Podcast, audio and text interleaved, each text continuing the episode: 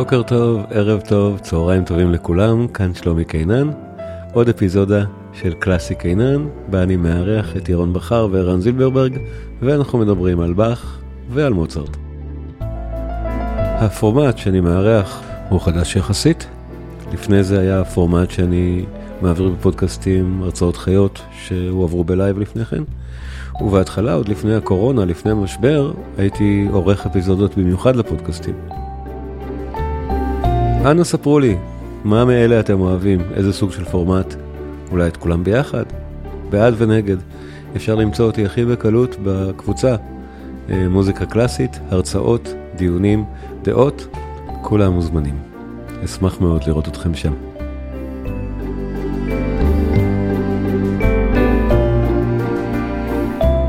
האזנה נעימה.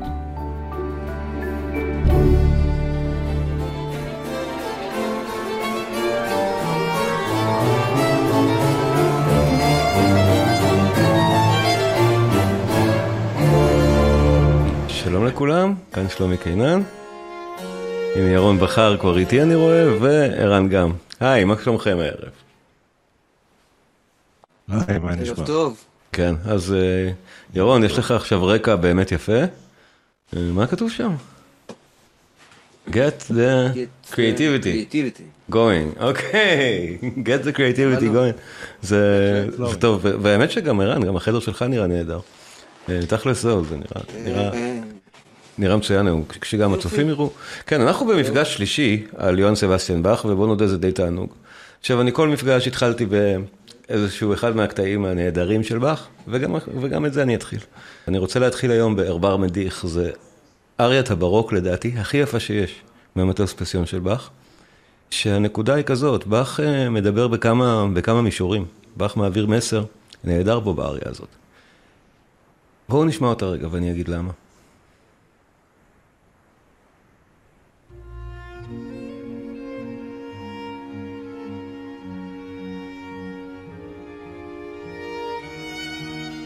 אנחנו מתחילים בכינור. הכינור מנגן את המלודיה הנהדרת של האריה הזאת.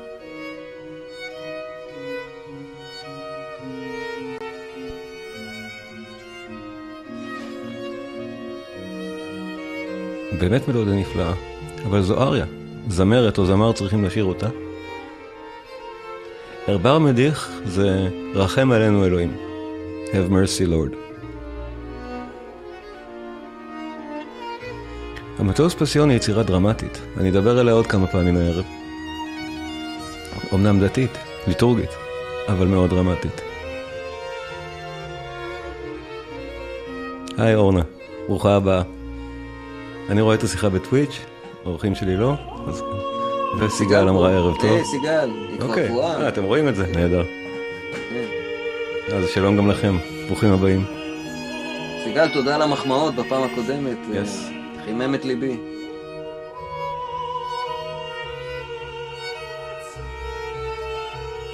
Have mercy Lord, רחם עלינו אלוהים, רחם עליי אלוהים.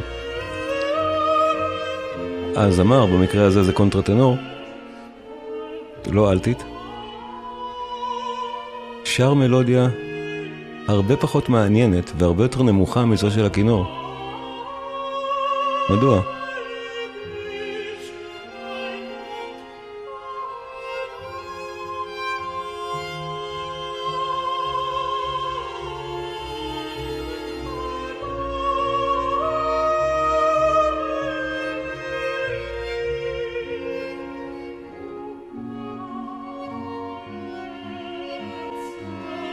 סיגל כתבה, בכיף מה שמגיע מגיע. נכון, יפה. תודה סיגל.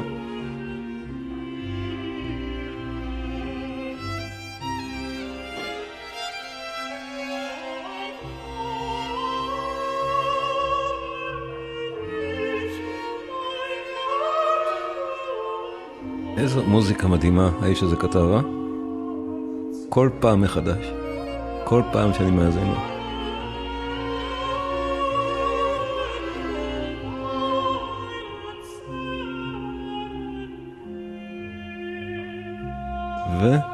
ושוב, האובליגטו של הכינור הרבה יותר גבוה, ובמלודיה הרבה יותר מסתלסלת ויפה לכאורה מזו של האלטית. או של הקונטרטנור?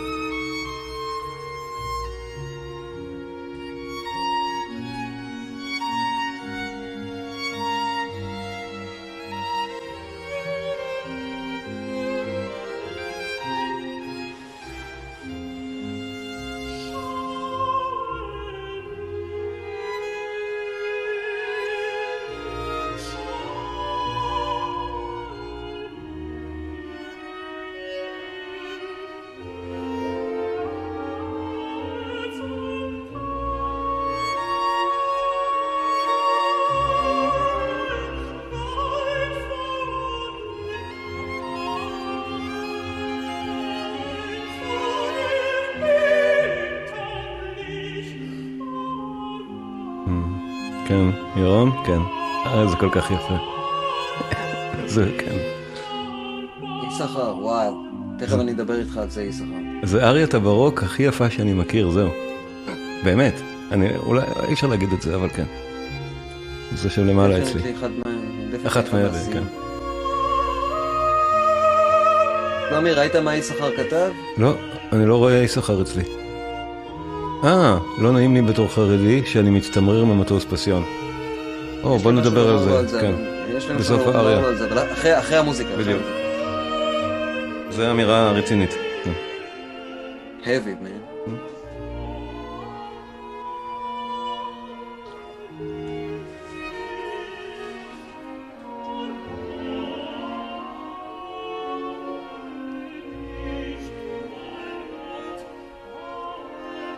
ושוב הכינור, אובליגטו. כך יפה למות, לבכות, אני פשוט בוכה.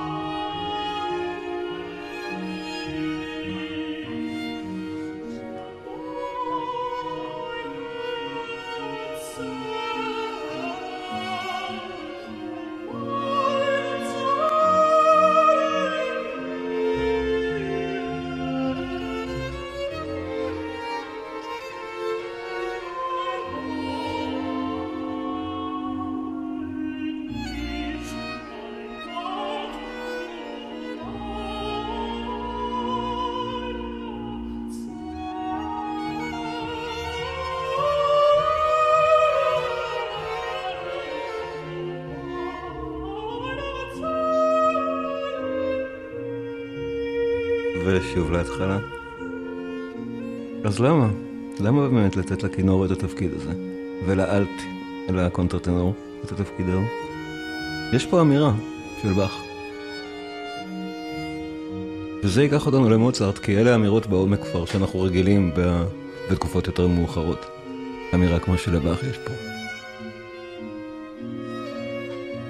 בדיוק, סיגל צודקת.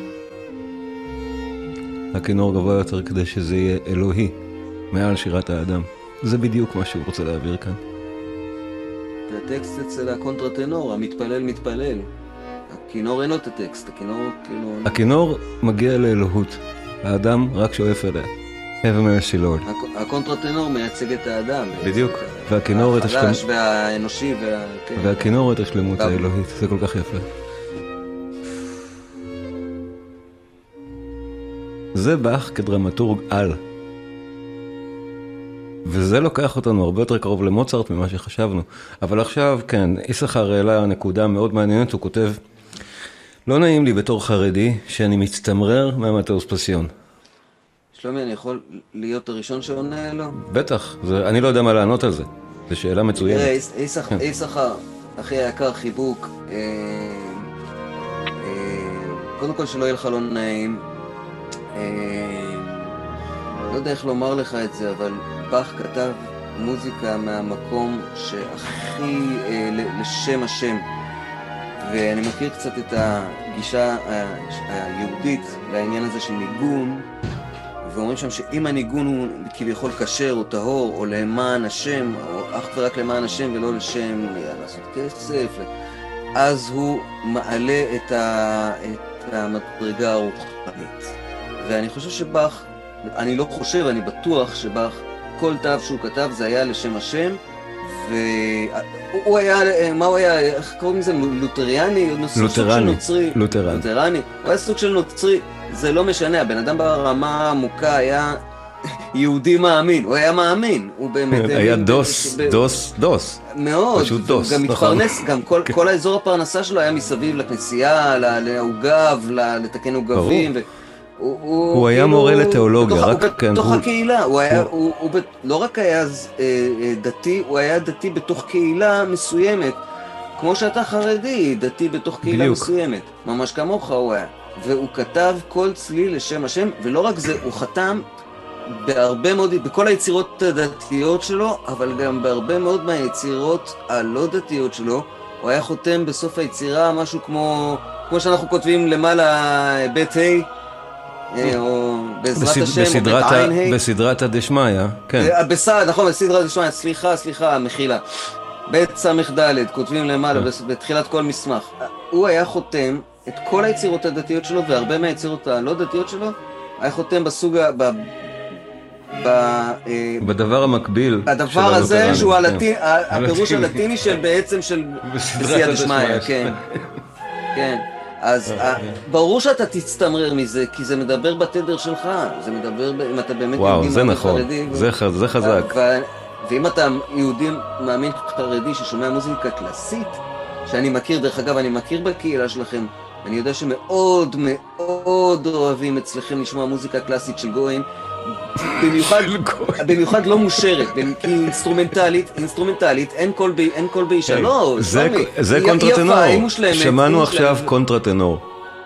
זה גם גבר. כן, דרך אגב. שהסיבות היו דומות, דרך אגב. בוא נודה, כן, לא אצל הלותרנים. כן. סיבות די אפלות שם בוא נגיד תודה לאל שזה קונטרטנור מודרני. שלא היה צריך לעבור. אה, הליך, אה, כירורגי בשביל להיות קונטרטנור. דרך אגב, אצל הלותרנים זה גם לא היה הליך מקובל. כן, בואו רק נכיר, באך לא כתב לקסטרטי, זה לא הקטע. לא. אבל, אה, אבל בכל מקרה, זה נורא מעניין. יששכר אומר, תודה לך על התשובה. ואורנה אומרת, אז למה? יכול, כן, אה, ירון. תורך, כן. אני יכול להוסיף כן. שגם אני יכול להשת- להזדהות מאוד עם התחושה שלו, כלומר אני לא בן אדם שובר מסורת ודתי, אבל אה, יהודי, אה, מכבד את הדת שלנו, ובפעם הראשונה שאני ביקרתי ב... לא שזה היה בצרפת. יש- ירון, תרים ווליום בבקשה מעט, סליחה. אנחנו לא שומעים אותך מספיק טוב. בפעם הראשונה שביקרתי ויצא לי לשמוע עוגב בכנסייה, אני גם הרגשתי באותו רגע שוואו, קינטי של הגויים ולנוצרים יש כזה סאונד בהיכל, בהיכל הקדוש שלהם. ומה שחוויה שאני זוכר בתור ילד בבית הכנסת, לא היה סאונד כזה. באיזשהו מקום הרגשתי שכאילו, וואלה, כן. רק בשביל לשמוע את העוגה ולחוויה הזאת שווה באיזשהו מקום, כאילו, אבל נכון. מה לעשות, מזל, מזל שמוזיקה בסופו של דבר היא פונה, אני חושב באמת למקומות האלה הרוחניים, שזה לא משנה אם זה יהודי או נוצרי או בודהה וכל אמונה אחרת, זה, זה מדבר באותו, על אותו תא, על אותו תדר, כמו שאמר ערן, נכון. כולם יכולים באמת להרגיש את הנשגבות הזאת שיש במוזיקה הזאת. הש- שאין לו באמת איזשהו אינטרס ואין פה משהו אישי שהוא מספר על עצמו, זה פשוט זה מוזיקה טהורה, זה להתעסק. עם, כן, להתעסק עם הצלילים ופשוט ליהנות מהיופי של המוזיקה. אבל אתם עוד פעם באמת הלכתם למוזיקה טהורה, כשהשאלה באמת הייתה, אה, מדוע אם אני יהודי מאמין, אז, אה, שזו שאלה מעניינת. אני, אין, אני מודה שלי אין תשובה מוחלטת על הדבר הזה. זאת אומרת, קיבלתם, קיבלתם לא, תשובה, לא, זה מדבר אני- באותו תדר. אני, אני מוכן להרחיב טיפה. מדברים באותו תדר, כן. אלוהים שלך ואלוהים של באך זה, אני, אני מאמין שזה אותו האלוהים. כן, נגיד ככה, לא, בדיוק. אז אני מאמין שכשבאך מדבר לאלוהים, ואתה ואני כיהודים מדברים לאלוהים, אנחנו עושים את אותו סוג של חילופי דברים עם אותו סוג של ישות. זאת אומרת, אה, אני לא יודע איך להגיד את זה אחרת. זה בכלל לא משנה אם אני יהודי או נוצרי.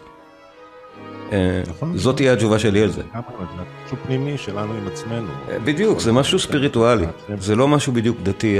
התחושה שעוברת במוזיקה של באך, וגם בוא נודה, הסנטימנט שמועבר בשלוש מילים של האריה הזאת, Have mercy Lord, זה סנטימנט שהוא לא אוהב דווקא נוצרי, הוא כל, אני חושב, אמונה על כדור הארץ יכולה לה- להזדהות עם הדבר הזה. נכון? ואורנה שואלת אבל. למה, אורנה שואלת, מעניין, אז למה אני אתאיסטית מצטמררת מזה? כי את אתאיסטית, אבל את גם השם בתוכך. איזה את- תשובה. ואם את לא רוצה. אני לא חושב שזה מה שהיא שאלה. או- או- אוקיי, אולי. אתה יודע מה? זו תשובה מתחמקת. כי תשובה מתחכמת. אתאיסט, אתאיסט זה, תואר, זה, שם, זה משהו שהמציאו באקדמיה ללשון הלטינית. מה זה אתאיסט? האם את חשה את ה... וזה, האמת שזה מתכתב עם מה שבאתי לומר עכשיו, כאילו, שבאך הוא ההוכחה, לא רק זה, באך הוא, באך, והיצירתו של באך, אם יש איזשהו ספק ש... שכולנו, כל מי, ש...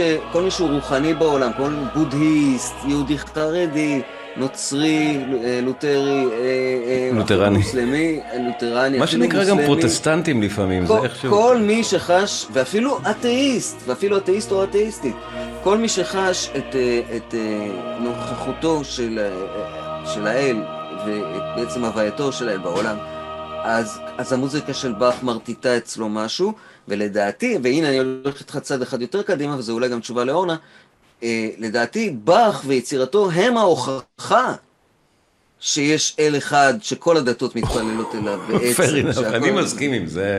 אני כתבתי כמה פעמים... כי הוא מרגש, כי הוא מרגש את כולם. אני כמה פעמים כתבתי לפייסבוק, באך בשבילי זה אלוהים. אני עומד מאחורי זה. אני קורא לה סגן של אלוהים. אני קורא לה סגן. אני עומד מאחורי הקביעה הזאת. עבורי באך זה אלוהים. אלוהים בטח עוד מתאמן לפרלודים. זה כפירה מוחלטת מה שאני אומר עכשיו, לא? אבל ככה אני מרגיש, הנה, נראה, בדיוק סיגל גם אומרת. מה שאומרת סיגל לגבי... אה, היא אומרת, נראה לי שבאך הוא דת בפני עצמו. אבל לא, גם אתאיסטים, גם אני אתאיסט, אבל נגיד באותה מידה כמו שאני נהנה מלראות יופיו של העולם, עוד אה, נוף יפה, או ציור מדהים, אה, אנחנו אוהבים לראות דברים שמרגשים אותנו, והמוזיקה של באך מרגשת. זה לא משנה אם אנחנו מאמינים בזה. אוקיי, נכון. בואו נשמע עוד משהו. אם, אתה, הדיון הזה הביא אותי למקום נורא מעניין, זה מקשר אותי נהדר לנקודה הבאה, במין סוג של עכשיו, מין אה, משלון קטן. של מי המוזיקה הזאת וכמה הוא היה מאמין? מה שאנחנו שומעים עכשיו.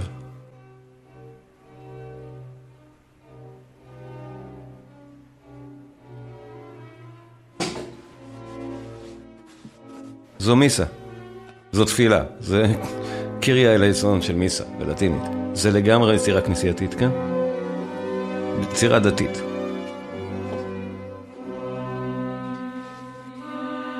נורא מטעה, הסגנון סגנון באך.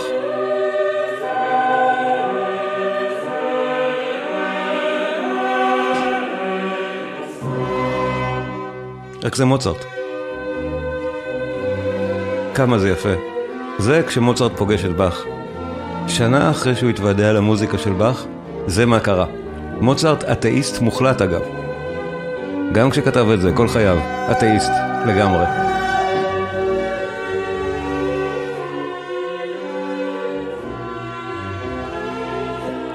הכירי, הפרק הראשון מתוך המיסה בדו מינור של, בא, של מוצרט. מיסה נהדרת, יצירה נפלאה, מוצרט נפלא. עכשיו שימו לב, אנחנו עדיין התזמור מסגיר את זה שזו מוזיקה מהתקופה הקלאסית.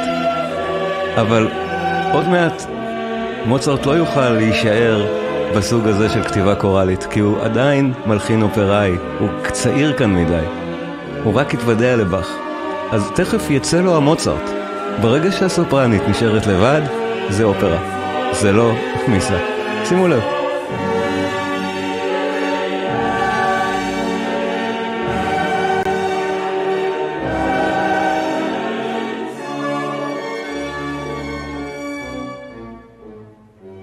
אפילו המעבר, תכף תראו שהוא לא ממש חלק לתוך הקטע האריוזו הזה באמצע.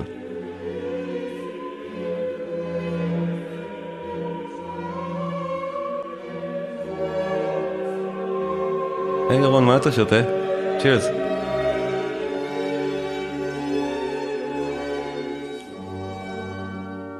מעבר, מעבר, ואנחנו בעולם של נישואי פיגארו.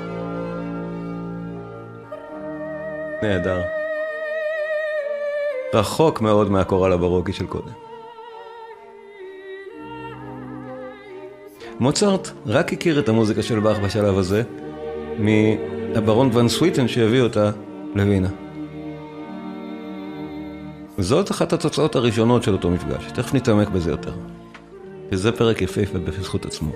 תכף מה, שאלתי, מה שהסופרנית שרה, זה כל כך יפה, זה מוצרט בשיאו.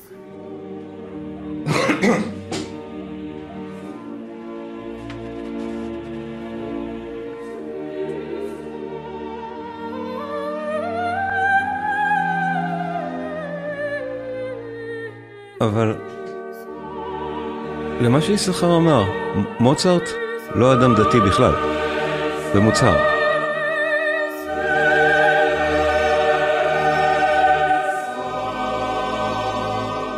והמוזיקה של מוצרט מצמררת אותי גם.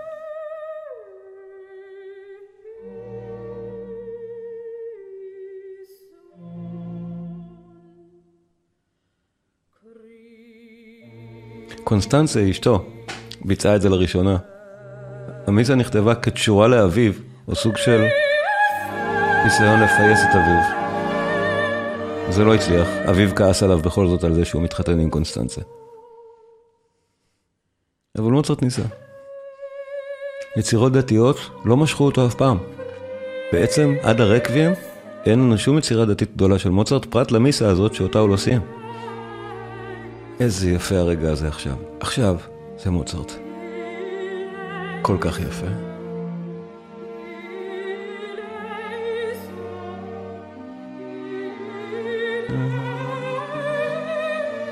זה לא באך, זה לא יכול להיות באך, זה מוצרט.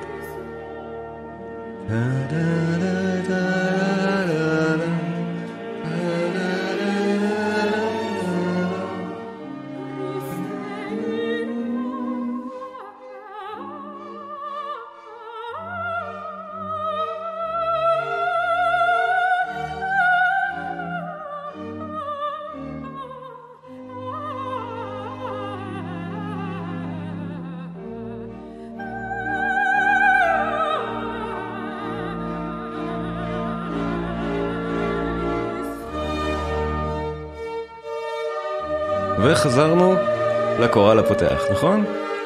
מוצרט עוד לא עשה פה אסימילציה מוחלטת לסגנון של באך או לסגנון הברוק. הוא מפריד את זה. הקטעים עוד לא בנויים יפה יפה ביחד, הם כאילו מחוברים. בחליל הקסם זה אסימילציה נהדרת כבר.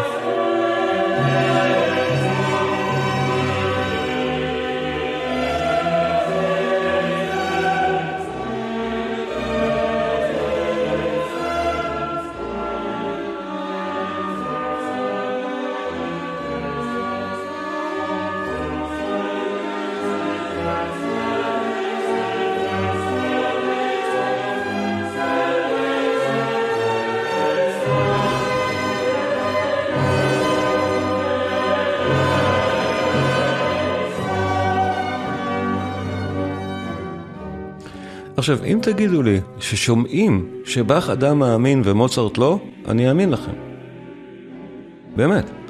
יכול להיות ששומעים את זה. אני בתור אתאיסט לא יכול לדעת. האריה ששמענו של באך קודם מרגשת אותי הרבה יותר ממוצרט במקרה הזה, בגלל שלדעתי המטאוס פסיון כיצירה, יצירה הרבה יותר גדולה מהמיסה של מוצרט, ובטח שהאריה ההיא היא אריה מהנפלאות אי פעם, וזו, זה קורל נחמד. אבל עדיין, זה לא נראה לי בגלל שההוא דתי וזה לא. אני לא חושב. תגידו לי. זו טענה מעניינת שלא לא ידעתי אם תתעורר. אבל... לא, סליחה? באיזה גיל מוצרט כתב את מה שעכשיו שלנו? 24 וקצת. בסמיכות לנישואי פיגארו. אה, ערן, אתה על מיוט. ובאך? ערן? ובאך בן כמה היה? את המטאוס פסיון. חמישים וקצת. אוקיי. אה, תראו, גם באך היה ילד פלא. אגב, ביוגרפית, באך היה ילד פלא, רק אף אחד לא עשה מזה עניין. באך בגיל שלוש קפץ שלוש כיתות לכיתה א' כבר שלהם. כאילו, הכל, הדברים האלה מתועדים.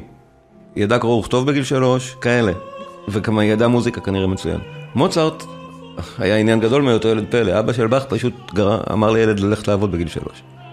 זה פחות או יותר מה שזה היה, זחל בתוך העוגבים ותיקן אותם. הסיפורים האלה דווקא מתועדים.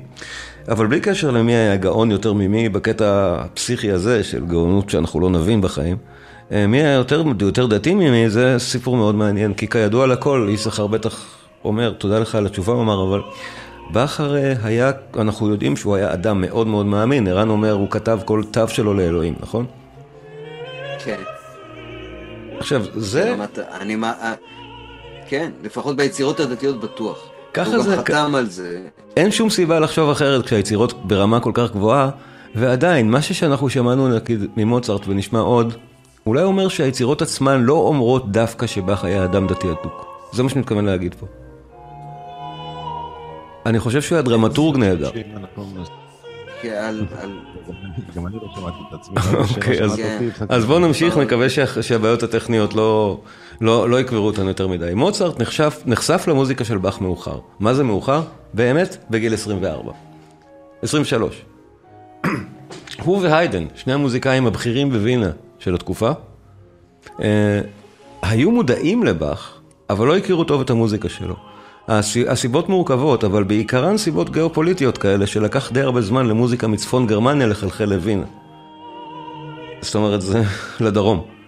זה היה עיקר העניין. עכשיו, דבר נוסף היה שהרבה מאוד מהיצירות של באך פשוט היו רכוש הכנסייה בלייפציג, ואסור היה להוציא אותן משם. שזה מוצרט באיזשהו שלב, אחרי שמוצרט נדלק על באך, הוא נסע ללייפציג ושלושה ימים בילה בתוך הכנסייה, בתוך תומאס, to memorize, לזכור קטעי יצירות, כי אסור היה אפילו להעתיק אותם. היצירות האלה רכוש הכנסייה. אז אה, הרבה מאוד יצירות של, של באך היו בכנסייה ונותרו רכוש הכנסייה הרבה מאוד זמן אה, לתוך התקופה הקלאסית, זה ברור. אבל, אבל יצירות כמו הפסנתר המושווה כן היו בסירקולציה, אבל מוצרט באמת עד גיל 23 לא נחשף להן. היידן גם באותו שלב בדיוק נחשף להן, פשוט בגלל שהשגריר, אה, ירון, אם אתה אומר משהו, נראה לי שאתה מדבר, אני פשוט לא שומע. סליחה שאני לא מתייחס. מה? לא, נזכרתי מה רציתי להגיד, כי באמת אוקיי. נקעת עכשיו בפסנתר המושווה, והאינבנציות וכל הקטעים שבאך פה כתב, כאן אני דווקא רואה יותר את אה, באך המדען, ופחות את באך האתאיסט, באך המתמטיקאי הגאון, שפשוט באמת אה, בודק מה אפשר לעשות עם הצלילים ואיך הם מתחברים אחד לשני. שם אני באמת מרגיש את הדמות שלו היותר אינטליגנטית, את השכל, ובאמת במה שהשמעת, אלה המקומות שבהם אולי באמת הוא באמת כתב למען השם. את הפרלודים והאינבנציות זה נראה לי למען המוזיקה. אה, גם לי. אני, אני די בטוח שכן. אתה יודע. וגם נכנסנו טיפה אנקדוטית לעבור מה הוא עשה אותם, הטעמים היו מאוד פרקטיים. באמת ככה. נכון. איך שלא הופכים את זה, הטעמים בכתיבה של, ה- בלח... ב... בקומפוזיציה של יצירות המופת האלו, הן בוודאות טעמים פרקטיים מהסוג הכי פרקטי שיש, בשביל להרוויח כסף. פשוט ככה, בשביל עבודה. זה, זה כזה. הוא כתב את הפסטר המושווה על מנת לקבל עבודה, זה פשוט עד כדי כך. Uh, עכשיו, הנושן הברוקי, או הנושן של באך בכלל לגבי מי זה אומן, הוא אחר לגמרי משלנו. זאת אומרת, בהוויה של באך זה לגמרי בסדר. אומן הוא גם אומן. אצל באך, בטח שבסביבה שבה הוא פעל. הדברים האלה מאוד חשובים ואנחנו אפילו לא, לא, לא מכירים את תפיסת העולם הזאת, אבל היא רלוונטית, היא לא נושא הדיון של היום. בואו נחזור רגע למוצרט. שמוצרט נתקל בבאך. וזה הפך למוצרט את הקומפוזיציה על הראש. אמ, מעניין מדוע הוא לא נתקל בה לפני כן. הרבה פעמים אומרים, אחת מההוכחות כאילו לזה שבאך לא היה מוערך מספיק, זה זה שהבן שלו, שהיה באך הלונדוני, פגש את מוצרט, כשמוצרט היה בן שבע נדמה לי, משהו כזה שבע או שמונה, שהוא עשה טיול בתור ילד פלא והגיע ללונדון עם אבא שלו ואחותו, אז אה, פגש אותו באך הלונדוני, אחד הילדים של באך. ואז אומרים, איך יכול להיות שהוא, שמוצרט לא הכיר מהבן של באך את המוזיקה של באך? אז מניחים שהבנו של באך זלזל באביו. אבל לא, איזה... אי אפשר לצפות מאף אחד שהתחיל ללמד ילד בן שבע דווקא את באך. זאת אומרת, הוא לא יכול היה לדעת איזה גאון הוא מוצרט. אז אז אנחנו יודעים בדיעבד שבסדר, אז בגיל שבע אתה מלמד את מוצרט באמת את המטאוס פסיון, אוקיי, הוא יבין את זה. אבל לא, אז, אז באמת, ב- בלונדון מוצרט לא נחשף במיוחד לבאך, או לא באופן שיכול היה להתרשם מזה. בווינה, כשוון סוויטן הביא את המנוסקריפטס האלה מאמסטרדם, הוא היה שגריר האימ- האימפריה באמסטרדם וחזר, הביא את זה למוצרט והיידן, ושניהם עפו על זה לגמרי. כשהם ראו את המוזיקה של באך לראשונה. מה שקרה למוצרט מזה, זה נורא נורא מעניין. מוצרט התחיל לכתוב בסגנון באך לגמרי, בואו נשמע, פוגה של מוצרט, שהוא פשוט מתחיל לכתוב בסגנון שהוא עכשיו מכיר מבאך, אבל, אבל מוצרט הוא גאון הרי, הוא כאן כבר אחרי נישואי פיגארו, וזה פשוט מקסים. זה אנחנו לא חושבים שזה מוצרט. פוגה, לשלושה קולות.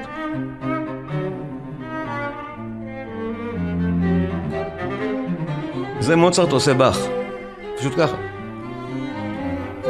ועושה את באך מעולה. חבל על הזמן.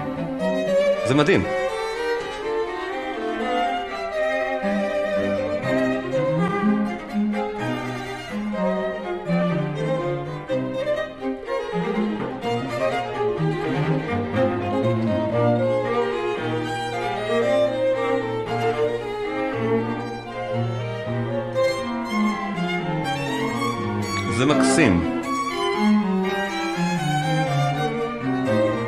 ממש, מוצרט כותב קונטרפונקט בסטייל באך בלי אפילו לנסות יותר מדי עדיין לעשות אסימילציה לתוך סגנונו שלו, סגנונו הקלאסי.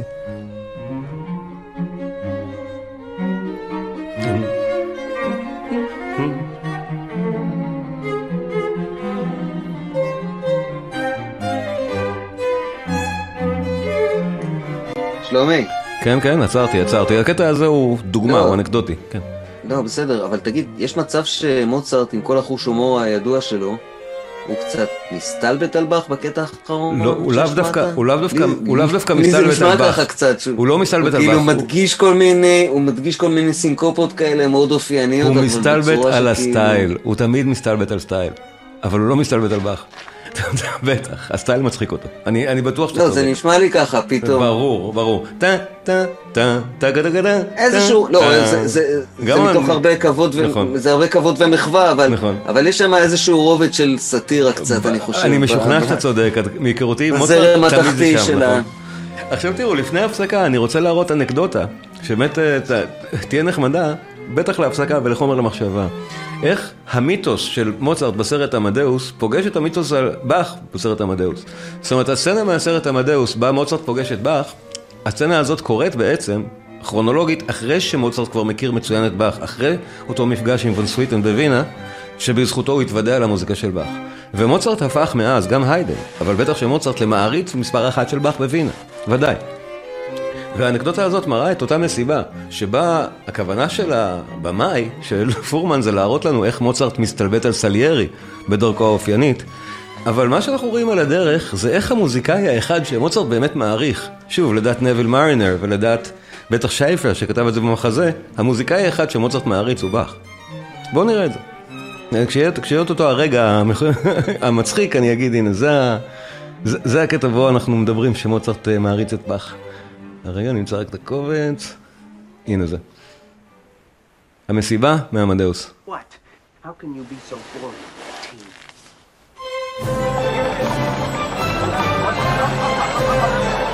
Come on, Papa, hurry! Here we go. The date.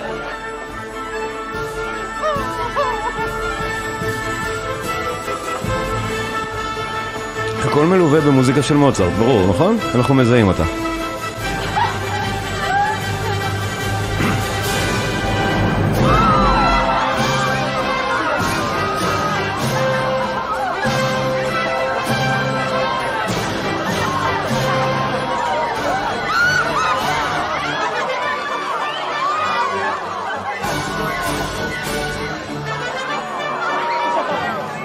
לשאלתך, הוא לא למד פוגות כחלק מלימודי המוזיקה עם אבא שלו? ודאי שכן, אבל להכיר את באך זה לא אומר ללמוד פוגה.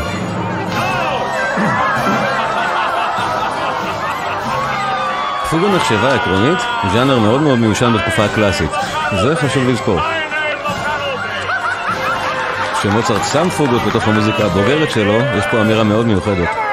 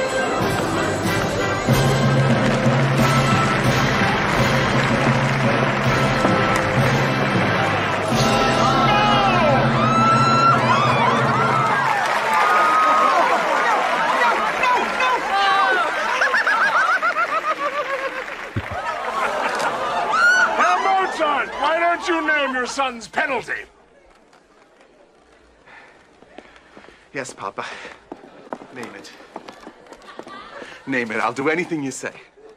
Anything. I want you to come back to Salzburg with me, my son. Papa, the rule is you can only give a penalty that can be performed in the room.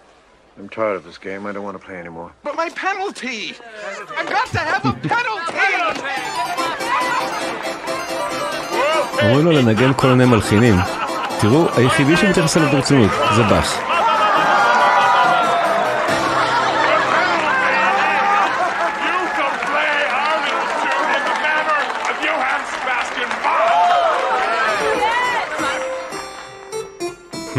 נהדר.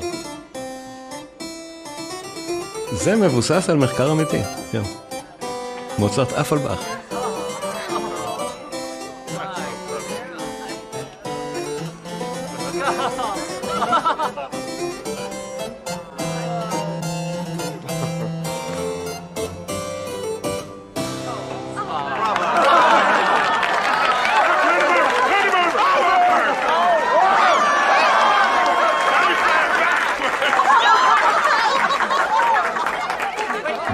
מהסצנה, היא נהדרת. ג'ימי הנדריקס, נגן הפוך. זו סצנה נפלאה, סרט נהדר בכלל. סרט מדהים. כן.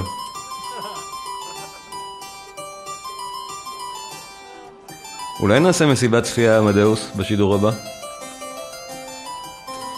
אה, בשמחה, אני גם... אה, אני גם... אחר כך, בוא נדבר על זה אחרי זה. נדבר על זה אחרי. אני גם... כן. Boring. Another! Bendel. I don't like him. כן, לא, אין לי כוח להנדל.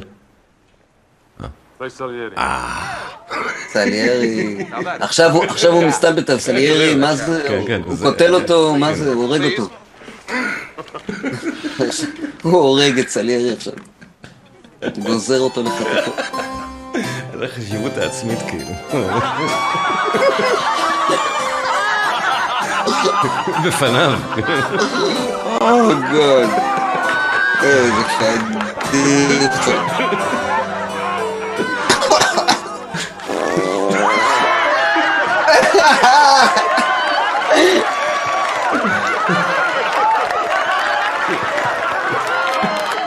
אוקיי, אז בנימה מבודחת זו, יצאנו להפסקה עשר דקות, נשמע את ברנדבורגי החמישי, עשר דקות הפסקה, חזרנו.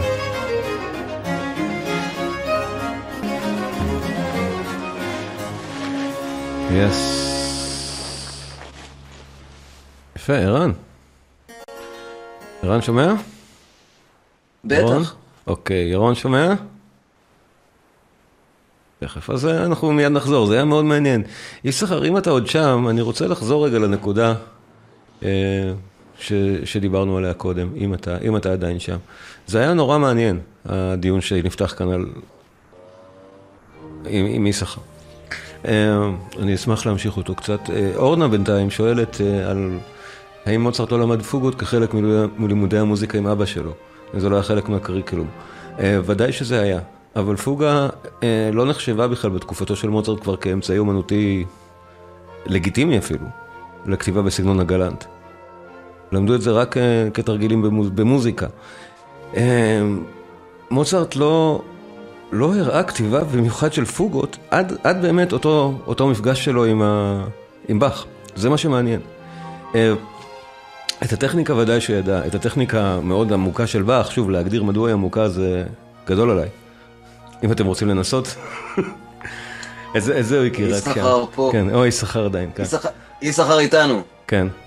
אז אה, מה, מה, מה דעתך באמת על, אה, על באך, כ... באמת העניין הזה של האם הוא בכלל היה אדם מאמין? זו שאלה שהיא נשמעת כמו חילול הקודש, נכון? אבל שלומי, מה זאת אומרת? ברור שהוא היה אדם מאמין. נכון. ברור לנו שהיה אדם מאמין, אבל האם היה היה- באמת... הוא האם- הוא היה דוגמ- הוא היה דוגמה ומופת אז ל- זהו, לאדם זאת מאמין. אפילו, זאת שאלה שנפתחת היום. מאמין ודאי שכן, לא הגדרתי נכון. השאלה היא במה הוא האמין. לא, לא, לא הגדרתי נכון, אדם מאמין ודאי שכן. אבל האם היה אדוק? כבר לא כל כך בטוחים. וזאת שאלה באמת מעניינת, שיש מחקרים חדשים יחסית, באמת, נניח זה כתוב, אה, אפילו אם מתחילים לקרוא את הספר של גרדינר, נדמה לי אפילו במבוא, הוא מתייחס לשאלה הזאת די בכובד ראש. שמכל העדויות שיש לנו על באך, אנחנו לא יודעים באמת שום דבר על דעתו על שום דבר. אין לנו כלום, וזה מדהים. בניגוד לנניח מוצרט, כדוגמה השנייה של הערב הזה, שעל מוצרט אנחנו יודעים על. הביוגרפיה, פרטים ביוגרפיים לפרטי פרטים, כל יום הוא כתב מכתב, אם לאבא שלו, אם לאחותו. אנחנו, החיים של מוצרט מתועדים, מוצרט הסופרסטאר גם כל חייו הרי. החיים של בטהובן מתועדים. החיים של נניח הנדל ככוכב על בברוק מתועדים. החיים של באך, באך לא כתב שום דבר אישי כמעט בכלל לאף אחד. כל מי שהיה אדם שהוא היה חשוב לו, הוא דיבר איתו, ב... הם היו בסביבה. באך אה, גר עם כל המשפחה. שלומי, כן, אתה מכיר את ה quality הזה שנקרא אצל אה, דתיים ואצל רוחניקים ורוחנים ו whatever, איך שלא נקרא לעצמנו, שנקרא הצנע לכת? כן. יש את העניין הזה, ויששכר יגבה אותי בזה, אני בטוח. יש את העניין של הצנע לכת. באך לא, לא היה גדול בפוסטים מפוצצים בפייסבוק. לגמרי יודע, לא. לא. זו תכונה לא, נהדרת זה בעיניי. וזה תכונה, בדיוק, וזו תכונה של הצנע לכת, של כאילו, ת, תוריד את הראש, יש, תמיד יש מישהו יותר חשוב ממך, משהו, משהו יותר גדול ממך. נכון. ו- ואז כאילו, מי אתה בכלל? מי אתה בכלל בעולם הזה? אז הוא כאילו, אומר, המקום שלי, הוא התבטא דרך, התבטא דרך המוזיקה, כן. לדעתי, ו- ולא היה לו משהו חשוב להגיד פוליטית, או אתה יודע, אוקיי. כי אני מקבל את זה, זה נכון, אבל זה אומר שהפרספקטיבה שלנו לגבי באך האדם היא פשוט ריקה לגמרי מתוכן. אנחנו לא יכולים לשפוט, או שאלה טובה, לכן אני שאלתי אם יששכר עדיין כאן, האם מהקומפוזיציה של באך אתה יכול להבין את עומק אמונתו של האיש? זו שאלה שאני שואל באמת, זו לא שאלה מתריסה. אני לא יודע את התשובה, ודווקא מוצרט עכשיו שאני עתיד להשמיע יכול להראות לנו מין איזון. מוצרט בתור אדם שאנחנו יודעים שלא האמין בכלל. הוא היה אתאיסט על פי מה שהוא אמר על עצמו. ברור. ולכן הוא גם נמנע מלעבוד, כמעט הוא לא כתב שום דבר לכנסייה. אמ, באך לעומת זאת, אנחנו מניחים שהיה דתי אדוק. אבל שוב, כולם היו שם דתיים אדוקים. שום דבר שבאך אמר אישית אף פעם אין לנו, והאם המוזיקה אומרת את זה, זו שאלה יפה. בואו נמשיך עם מוצרט קצת, כי הדברים הבאים שאני רוצה להשמיע של מוצרט, שבהם הוא יושפע מבאך, הם מטבע הדברים, יש בהם את האלמנט הקוראלי כנסייתי הזה. כן, מוצרט ושובבותו, ערן אמר קודם שמוצרט היה שובב, נכון? מאוד. שיכול להיות שהדבר ההוא בעצם מסתלבט, הוא מסתלבט בקטנה. נכון, בדיוק, תמיד יש עם כמו- מוצרט כמו את הסכנה. זאפה, תמיד יש איזה בדיחה כן. מלמטה. תמיד יש אצל מוצרט את הסכנה שזאת הייתה באמת איזה בדיחונת, אני לגמרי מקבל את מה שאתה אמרת קודם. רגע, בינתיים סיגל אמרה, "אה, הוא היה צריך את הכנסייה כדי שתאפשר לו ליצור. זה התזה של גרדינר, כן, זה מה שגרדינר אומר. אבל זה הפורמט, זה היה הפורמט. דיברנו על זה. בפודקאסט הקודם. מבחינה פרקטית, לא מבחינה דתית. פרקטית, נתנו לו, בדיוק, אז כן, אז נתנו, נתנו לו גיג, תלחין כך וכך ל- ל- ל- למיסה של יום ראשון בזה וזה, והוא עשה את זה, ועד היום אנחנו שומעים את זה, וזה מדהים. לא, לא, אבל תראה, אחת, נגיד מה שסיגל אומרת, כן, אחת מהנחות העבודה של למה אנחנו אומרים באך היה כל כך אדוק, כי הוא באמת עשה בתפקידו בכנסייה מעל ומעבר, מה שנכון. למשל, המחזור הקנטטות, שהוא לא השלים אגב, אבל לא משנה, הוא כתב הרבה יותר ממה שהיה מחויב לכתוב. אז מזה אנחנו מסיקים כנראה שהיה באמת אדוק, עשה את זה מתוך שליחות, תחושת שליחות, למה, למה שאדם יכתוב יותר קנטטות ממה שהוא נדרש? כשגם ככה זה המון. אז התשובה, או שדעתי מאוד אדוק, או שמוזיקאי מאוד אדוק. ואני נוטה להאמין לו יותר לצד המוזיקאי של, ה, של הדבר הזה. או, או שגם וגם. אוקיי, יכול להיות, נכון. שהאמונה וה- והעיסוק ב- ב- ביצירה וה- אה, וההסתנכרנות עם, אה, עם הדבר הזה שנקרא יצירה, היצירה זה בעצם דבר שהוא שייך רק לשם יתברך. רק השם יתברך יוצר. עכשיו, אם קיבלת את מתנת היצירה, ובטח כמו באך שהוא קיבל את מתנת היצירה הרבה יותר מכולנו ביחד, הוא השמש, מבחינת המסה. כן. אה, אז כן, אז... אה, אה,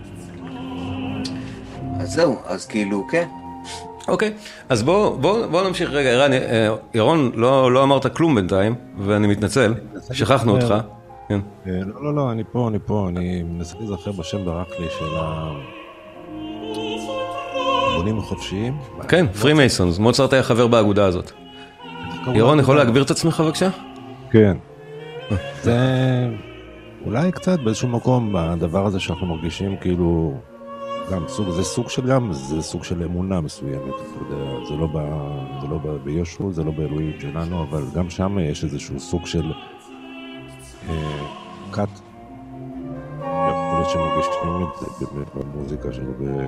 ה Freemasons, הבונים החופשיים, זה סיפור שונה, זו לא אגודה דתית בכלל. אם כבר, אתה יודע, רואים בה הרבה פעמים אגודה אנטי דתית, לא שאני חושב שהם אנטי דתיים, אבל מקובל לראות אותם ככאלה. אה, אבל יכול להיות שזה סוג של כת שהיה חסר לו. מה שמעניין באמת זה מוזיקה של מוצרט, איך הוא מייצר לעצמו הזדמנויות לכתוב מוזיקה דתית. כי מוצרט כמו באך, כמו שבאך את מחזור הקנטטות הלא שלם, שהיה אמור להיות שלם, כתב פשוט מסיבה מוזיקלית אנציקל... אנציקלופדית. באך נורא רצה להשלים את המחזור. כי הוא רצה, בכפייתיותו המוזיקלית. באותה צורה, מוצרט מאוד רצה לכתוב לז'אנר כנסייתי, אבל הוא לא אדם מאמין בכלל. אז, אה, אז זה נורא מעניין, בסופו של דבר חייו של מוצרט היו קצרים מכדי שנדע מה היה קורה אחרי חליל הקסם. אבל כבר בחליל הקסם, שזה בכלל לא יצירה דתית, זה זינגשפיל, זה אופרה, המוזיקה כתובה כאילו שהיא דתית. זה ההומאז' הכי יפה של מוצרט לבאך, זה חליל הקסם. תכף נראה את זה בקטנטונת. כי יש לנו עוד כמה, עוד כמה שאלות בינתיים. יששכר כותב, אתם רואים את הצ'אט אגב, ירון וערן? כן, אני, אני רואה, כן, אני רואה את השאלה של אז- יששכר. אז, תקריא- אה, תקריא אותה. שאול. הוא שואל, יהיה מוזר לחשוב שהדת הגבילה אותו יצירתית? אני מניח שאתה שואל על באך. אני לא יודע מה לענות על זה. לא, להפך. אה, בדיוק, ההפך. אינפיניטי. אין סוף. חיבור לאינסוף, נכון. נכון אמר ירון. כן, אני גם לא חושב שיש קשר. למה שזה... כן. בדיוק. יש קשר, הוא פשוט... זה מה שנתן, את ההשראה, זאת ההשראה שלו. אוקיי, יפה, בוא נשמע. ביצירות שלו, והחוקים שיש לבאך שאנחנו מכירים אותם, מי שלמד קצת מוזיקה ויודע, קווינטות מקבילות וכל מיני דברים. חוקים, כן, חוקי פוליפוניה. כן, חוקים מוזיקליים. זה מה שאני מדבר ומרגיש שהרבה נעשה למען, למען המוזיקה, למען להבין באמת כמה שאפשר, וגם לזכור שכל הכיוון המושווה אז פרח, זה פשוט היה דבר חדש ומרענן. נכון. תראו, גם באך וגם מוצרט זה אנשים שברור שנאמר עליהם, ואני מוכן להאמין שנגע בשניהם האלוהים, כן? מוצרט לא סתם קראו לו עמדאוס. למרות שהוא עצמו לא היה דתי, אלוהים כנראה נגע בו. האמת שאפילו הדבר הקטן הזה בסרט עמדאוס טיפה נרמז, שסליירי הוא כאילו כל הזמן מתפלל, הוא דתי. ומוצרט כופר, ו- וסליירי כל הזמן כועס על המדונה ועל, ועל, ועל ישו, למה הוא, למה הוא, למה הוא חנן את מוצרט? אתה כופר גם. היד יד האלוהים נגע במוצרט. בדיוק, אפרופו מרדונה. ולא בסליירי שהוא קם כל בוקר, זה... כן, זה, כן, האמת משחקים שם קצת על הנקודה הזאת, לא חשבתי על זה. אבל בואו באמת נשמע עוד קצת מוצרט. זה סיפור טוב. לגמרי. מהתקופה המאוחרת שלו, מחליל הקסם. וחליל הקסם, מוצרט עושה למשל, מה שסיגל קודם שאלה על פוגות. או סליחה, אה, מישהו אחר, אורנה שאלה על פוגות, כן. אורנה שאלה על פוגות. אז מאוד אופייני, שדווקא באמת מוצרט מכניס את הפוגות האלה דווקא ביצירה הזאת. חליל הקסם, אני מביא אותה כדוגמה קצרה פה, להשפעה מרחיקת הלכת שהייתה על באך בשלב המאוחר הזה של מוצרט. אנחנו ניגע בחליל הקסם טיפה וטיפה ברקבים. אז אה, למשל, הדואט הזה, זה נשמע כמו באמת פרודיה על באך. וזה באמצע אופרה, באמצע זיגשפיל, קומי בכלל.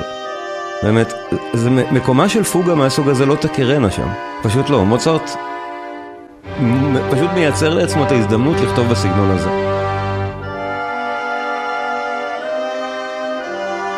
זה עוד לא התחיל. ברגע שנתחיל את הפוגה, יהיה ברור. עכשיו.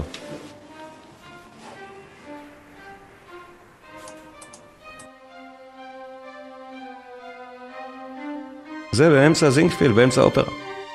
לא. מוצרט. נהדר.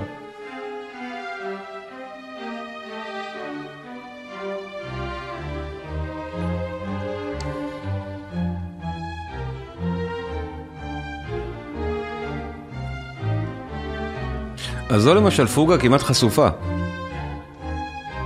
היא לא מתחבאת מאחורי כלום, אנחנו שומעים כמעט פוגת ברוק, אמנם מנוגנת על מיתרים, מה שברוק לא כל כך קורה בפורמט של תזמור כזה. אבל חלילה קסם מלאה בכאלו, גם הסימפוניה 41, ומקוצר זמן בואו נשמע את הדוגמה הכי נהדרת בחלילה קסם להשתגעות המוצרטית, בטח של פוגה, את האוברטורה שלה. עכשיו, אה, הפתיחה של חלילה קסם, מוצרט באמת בונה פוגה מהנושא הכי בנאלי שאפשר לעלות על הדעת. מוצרט הוא נורא מצחיק פה. אבל הטכניקה הזאת, זו טכניקה שהוא למד מבאך. הוא מכניס פוגה באוברטורה של אופרה או של זינגשפיל, דבר שבאמת לא עושים. לא עושים כי פשוט בדרך כלל זה סגנון מיושן וקשה מדי, אז למה? מוצרט עושה את זה כאן, ויותר מזה, ירון אמר משהו קודם על הבונים החופשיים, על הדת של הפרי מייסונס. אז כן, מוצרט פה רומז לפרי מייסונס כל הזמן. המספר שלהם הוא שלוש, ואני אספור את השלשות, אני גם אסמן איפה הפוגה הזאת קורית, וגם אספור את אותן שלשות שכל הזמן קורות בתוך אותה התחלה. קודם כל זה במי במול מז'ור. שלושה במולים. כבר, מסוני, נכון? יש לנו שלושה במול.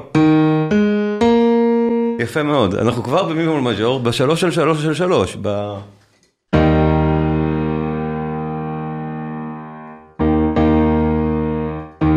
הדברים האלה, ואז פוגה, ובואו נשמע את כל הפתיחה המשוגעת הזאת.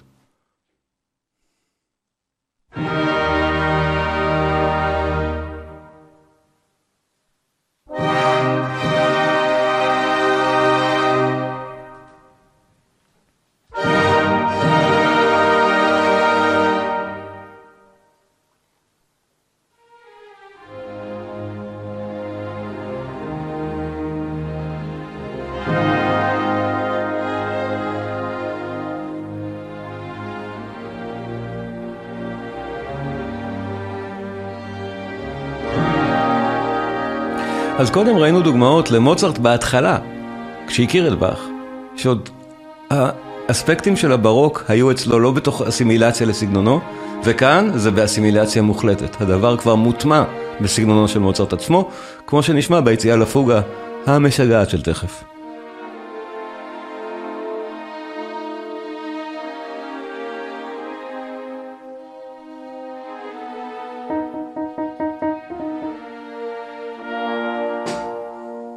יודעים למה לחכות, נכון?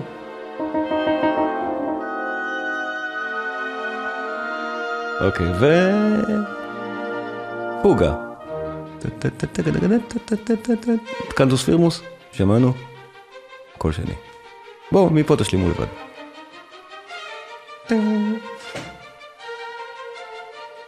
אני אעצור שוב בדיבור בעצירות של השלוש של שלוש של שלוש. איזה פוגה נהדרת. זה מוצרט הבוגר.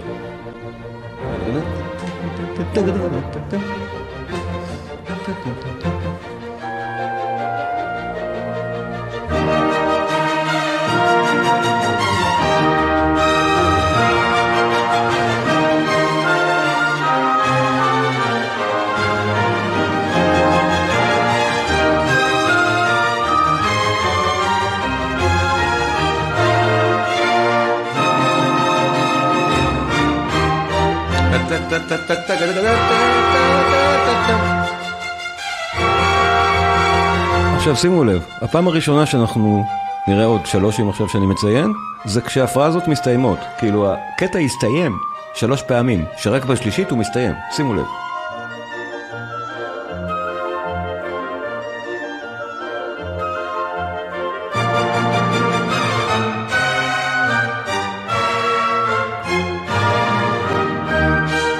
סיום ראשון, פה, סיום, אבל לא.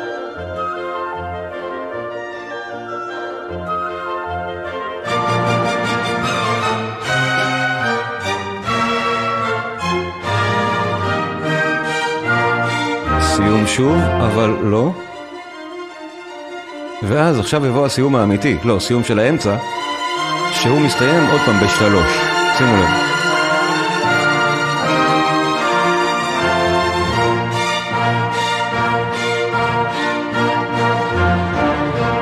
one, two, three, שלוש כפול שלוש. ועכשיו זה נעצר באמצע, סתם, ויבוא לנו שלוש קריאות כפול שלוש. פעם אחת, שלוש שלוש.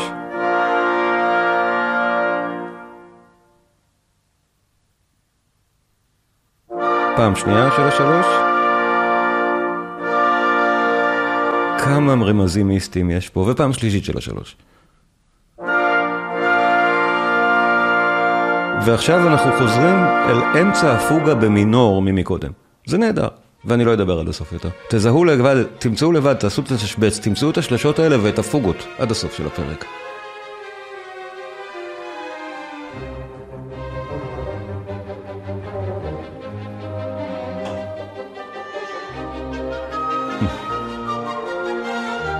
מוצרט שובב, נהדר.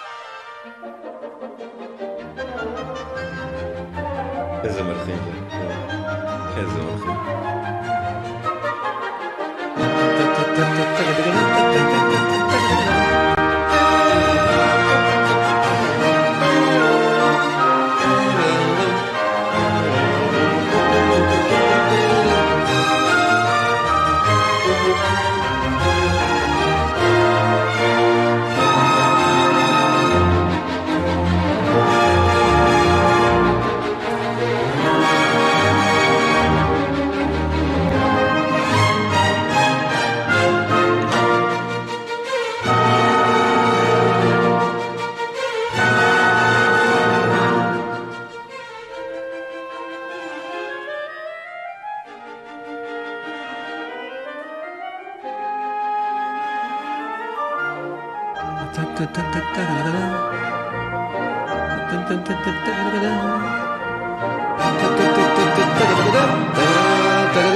da.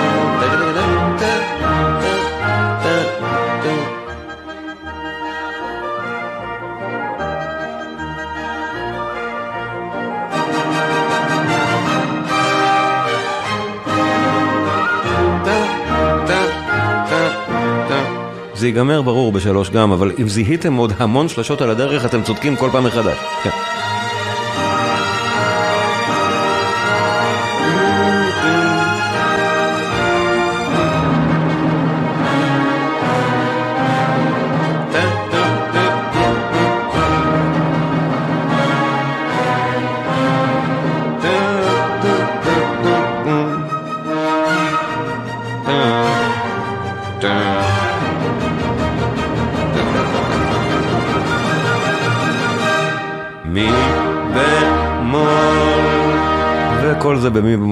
גם סולם מאוד מאוד חריג לתקופה. בכל מקרה, חלילה קסם זה נהדר, ואני עכשיו חשבתי על זה קצת. רציתי עוד לחזור למטאוס היום. עדיף שאני בשבוע הבא פשוט אעשה מפגש שלם על המטאוס, נכון יששכר? כדאי. והבאתם לי רעיון, המטוס פסיון. למה לא? יצירה נפלאה, לא צריך לדבר עליה במעבר, בואו נדבר עליה, שבוע הבא מטוס פסיון. אז בואו נסיים באמת, כשמוצרט פגש את באך. אנחנו שומעים יצירות באמת מהתקופה המאוחרת של מוצרט, זה החודשים האחרונים לחייו, חליל הקסם זה שלושה שבועות לפני שהוא נפטר, הרקוויאם אנחנו הרי יודעים, הוא לא סיים אותו. מאותה תקופה, אבל גם ברקוויאם, אנחנו שומעים המון קונטרפונקט באך. בטח, הרקוויאם הלא גמור של מוצרט, רגע, שאגב, זאת אחת, אני חושב, היצירות הכי אהובות ש, שיש, לא, אני, אני מתאר לעצמי.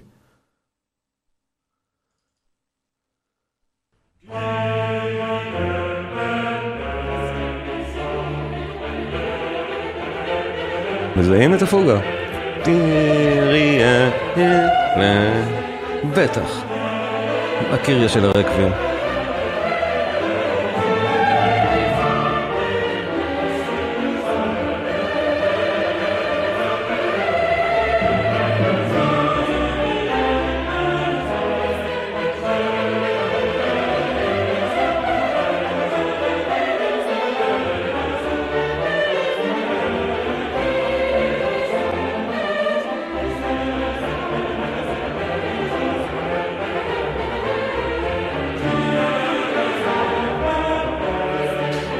אנחנו יכולים לזהות שזה קונטרפונקט לגמרי מושפע באך מתוזמר קלאסי.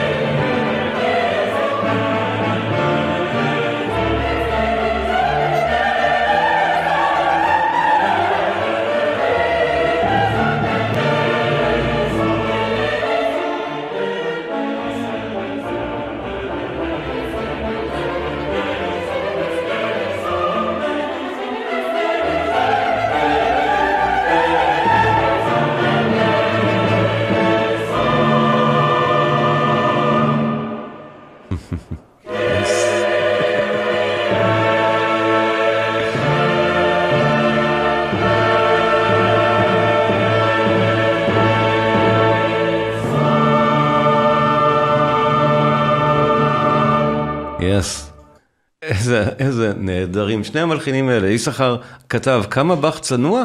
מה? לא מבין את זה. כמה באך צנוע. פרק על באך, 90% מוצרט. אה, אה, ערן, לא שומעים אותך. ערן, אתה במיוט. אני מפרשן את אה, הרב אה, יששכר. אז מה אמר? הוא אמר, דיברנו על כמה שבאך צנוע, כאילו על הצנע לכת של באך. אה. והוא אומר, הנה פרק, הנה כמה הוא צנוע, הנה פרק על באך, 90% מהפרק זה זה על נכון, מוצרט. אבל, אבל לא, אתה, טועה, זה היה רק 60 אחוז. אה, whatever. כן, דובר על. הקשר בין כן, שניהם. בדיוק, שניהם בסדר, אני, אתה יודע, אני, אה, נכון, אז בפרק הבא זה יהיה פרק על באך, על באך, אנחנו ה Matthäus Passion, האזנה וניתוח, לחלקו, בשעה וחצי, זו יצירה של שלוש שעות, זה יהיה נהדר, או ניתוח של ה Matthäus. בכל מקרה, בואו בוא, בוא נסכם את הדבר של היום, ועוד מושפע אחד, אני רוצה להביא דוגמה אחרונה, באמת, כי כבר קצרים בזמן, הדיונים האלה כל כך מעניינים. ההשפעה של באך, למשל, על מאלר. עכשיו, מאלר הוא מלחין מאוחר, מספיק, בשביל שאנחנו נגיד, הוא הכיר מצוין כבר את באך מלכתחילה, נכון? זה לא כמו מוצרט שהיה צריך את הברון פון סוויטן להביא אותו ל, ל, לווינה. אז כן, מאלר הכיר את באך מצוין, שוב, עד כמה שאפשר היה להכיר את באך מצוין בסוף המאה ה-19, בואו נזכור, אז מחקר באך עדיין היה בינקותו. ברמס עבד לקטלג את היצירות של באך שהיו נודעו עד זמנו וכאלה. מאלר הכיר, ודאי שהכיר את באך, ודאי שלמד גם את הפסנתר המושווה ואת הדברים שכל אחד לומד, אבל ברפרטואר שמאלר עבד, באך בכלל לא היה אף פעם, כי באך הוא לא מלחין ליצירות תזמורתיות או לאופרות, בטח, ומאלר ניצח אך ורק על אופרה. למאלר הייתה הזדמנות ראשונה להתוודע בעצם לבאך בין הסימפוניה הרביעית לחמישית שלו, או בין הסימפוניה השלישית לרביעית למעשה, או תוך כדי כתיבת הרביעית, בסביבה הזאת הוא התוודע לבאך בגלל שפעמיים הוא היה צריך לנצח על עיבודים לתזמורת גדולה, תזמורת האופרה של וינה, ליצירות של באך. גוסטב מאלר איבד את הסוויטות התזמורתיות של באך לתזמורת מיתרים. ידעתם את זה? לא. ואחר כך אנחנו שומעים מיד בשירים על מות ילדים, ב Kindertotenlieder, זה, לא, לא נשמע את זה היום, אבל ב Kindertotenlieder אנחנו כבר שומעים מצוין את ההשפעה של באך שלא הייתה קודם. ובסימפוניות שמאז, בטח שכן. אנחנו פתאום שומעים קונטר, קונטרפונקט מאלריאני אחר לגמרי. ו Kindertotenlieder ומאלר, אני עוד אמשיך לדבר עליו, ולכן זה. גם יחבר לי את, ה... את ה-thread הזה, מאלר ובאך, במפגש הבא על מאלר. כן, ירון, יש סליחה. גם איזה שאני חושב על יצירות שניג- שניגנתי, לפחות חלק שאפילו ניסיתי להתמודד איתן, אז אחת מהיצירות אה, היפות, דווקא של ליסט, שלקראת הסוף יש שם ממש קטע פיביוט לבאך, כן, בטח. של פוגה גאונית. אני בחרתי קשה באמת, מאוד כן. לביצוע, את ממני להכין את זה. אבל אה, כן, אפשר לשמוע איך אה, נכון. כולם ניסו. לא, לא, ברור. לעשות את הדברים האלה, זה מעט... מעניין מאוד לראות את ההשפעה הספציפית של באך על מלחינים. אתה צודק שעל ליסט, על כולם, באך השפיע. אבל הדברים באמת מעניינים, שנגיד אצל מוצרט אני יכול לראות, או שאפשר באמת לראות את הנקודה שבה זה קרה ואיך המוזיקה של המלחין השתנתה. מהרגע בה הוא נחשף להשפעה המבורכת של באך. זה, זה מה שמקסים בעיניי באינטראקציה הזאת עם מוצרט, ומעט מהאינטראקציה עם מאלר אני פשוט רוצה להשמיע כי זה בעיניי מקסים. התזמור של מאלר, התזמור מחדש, נגיד לער מתוך הסוויטה המאוד מאוד מפורסם, הוא מקסים והוא מאוד מאלרי. זה שמלץ, ברור, מאלר הוא שמלץ, נכון. אבל זה מהשמלצים הכי יפים שיש. בואו נזכיר רגע מה זה הדבר האמיתי. הסוויטה עצמה נשמעת כך.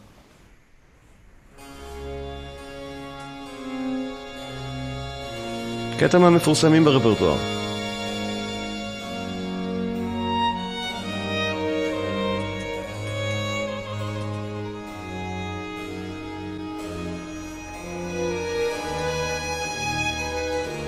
בואו נשמע את מאלר.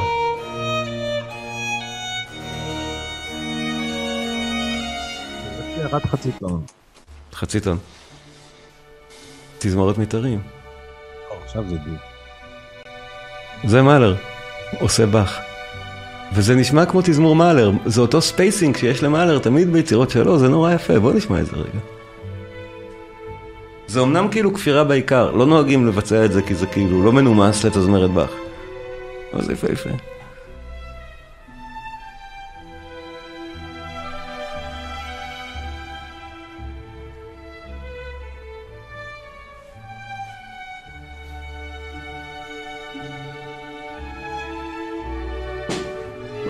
אני ממש שומע פה כבר תזמור מיתרים מהחמישית. לא תזמור, אבל הבאה.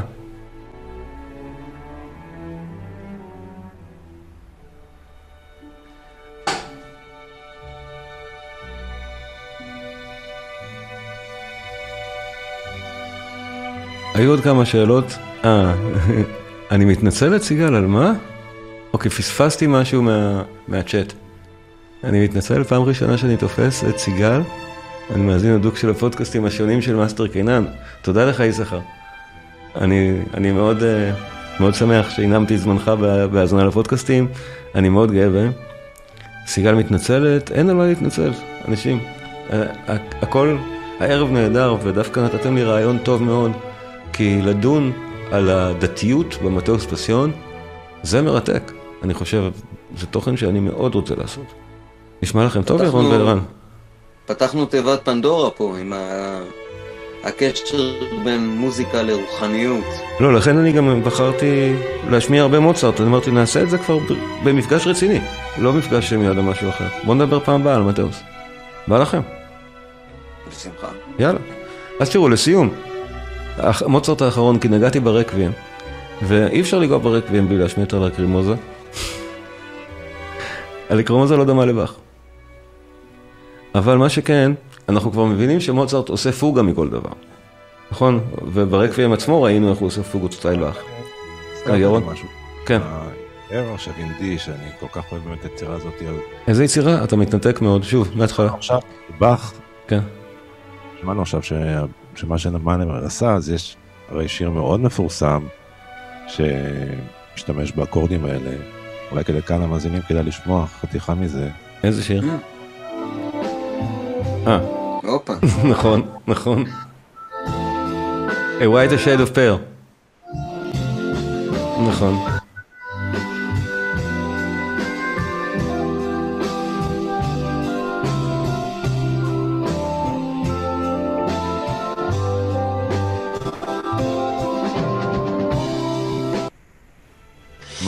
כן? זה white a shade of pale ואתה צודק, אותם אקורדים. נכון. הם היו הם היו מושפעים? הם בטח לקחו את זה משם, אני או לפחות מושפעים מזה, ברור. זה לגמרי... המהלך לגמרי. כן. אז בקיצור, לסיום, על הקרימוזה של, אה, של מוצרט מהרקבים. זה כידוע החלק שמוצרט לא סיים. נכון, זאת אומרת, את הרבה מהרקבים הוא לא סיים, אבל מן המפורסמות היא שבלקרימוזה זה החלק שאחריו זה מי שהשלים את הרקבים, זה זוסמאייר. לפניו זה מוצרט, פחות או יותר בקווים כלליים. סיגל כתבה פרוקול הרום, יפה, נכון? Whiter shade of pale. גוון, איך קוראים בעברית? בהיר יותר מחיוורון. בהיר יותר מחיוורון. בדיוק. ואנחנו ברשת ג' עם שוש עטרי. מקום ראשון במצעד הייתה בהיר לה- יותר מחיוורון. להקת המי. פרוקול הארום. חבל ש... טוב שאי אפשר. לתרגם לעברית פרוקול הארום, אחרת קוראים להם כמו המי. או משהו. להקת בראשית או משטרה. בכל מקרה, לקרימוזה. אה, אה, זוסמאייר טען שמוצרט כתב מזה שמונה תיבות או שמונה מעגלים, שמונה של משהו בהתחלה, שיהיה לנו ברור מהו. אבל הוא טען הרבה מאוד דברים, זוסמאייר. רוב מה שהוא אמר כנראה לגבי מה הוא השלים ברקבים היה לא אמת. ואנחנו נותרים עם השאלה, איפה, איפה בדיוק נגמר מוצרט ואיפה זוסמאייר? כי על הקרימוזה אכן לא, מוצרט לא סיים אותה. אבל אחרי שהבנו שמוצרט יכול לכתוב כאלה דברים בסגנון באך, והוא עושה את זה ברקבים, אני חושב שזה נותן רמז די גדול לגבי הלקרימוזה, איפה נגמר מוצרט ואיפה מתחיל, מתחיל אה, זוסמאייר. יש נקודה מאוד ספציפית כאן, שברור שמוצרט היה פותר אותה שונה. אז לסיום, בואו נשמע את הלקרימוזה. אה, זה באמת יהיה על שיקופית הסיום, ואני מזמין את כולכם לבוא ביום חמישי עוד שבוע לשיחה על המטאוס פסיון, זה יהיה, אני חושב, מעניין נורא, לפי אם הבנתי נכון מה שקורה עד עכשיו, אני כבר מתרגש לדבר הזה. מזכיר לכולם לעשות follow לערוץ הזה, זה מאוד מאוד עוזר, ככה גם תוכלו לדעת על שידורים עתידיים. בואו נשמע את הלקרימוזה, שקחו בחשבון, מוצרט כתב את הכל, חוץ מהאמן שמסיים את זה, כי מוצרט היה כותב שם פוגה. יאללה, ביי.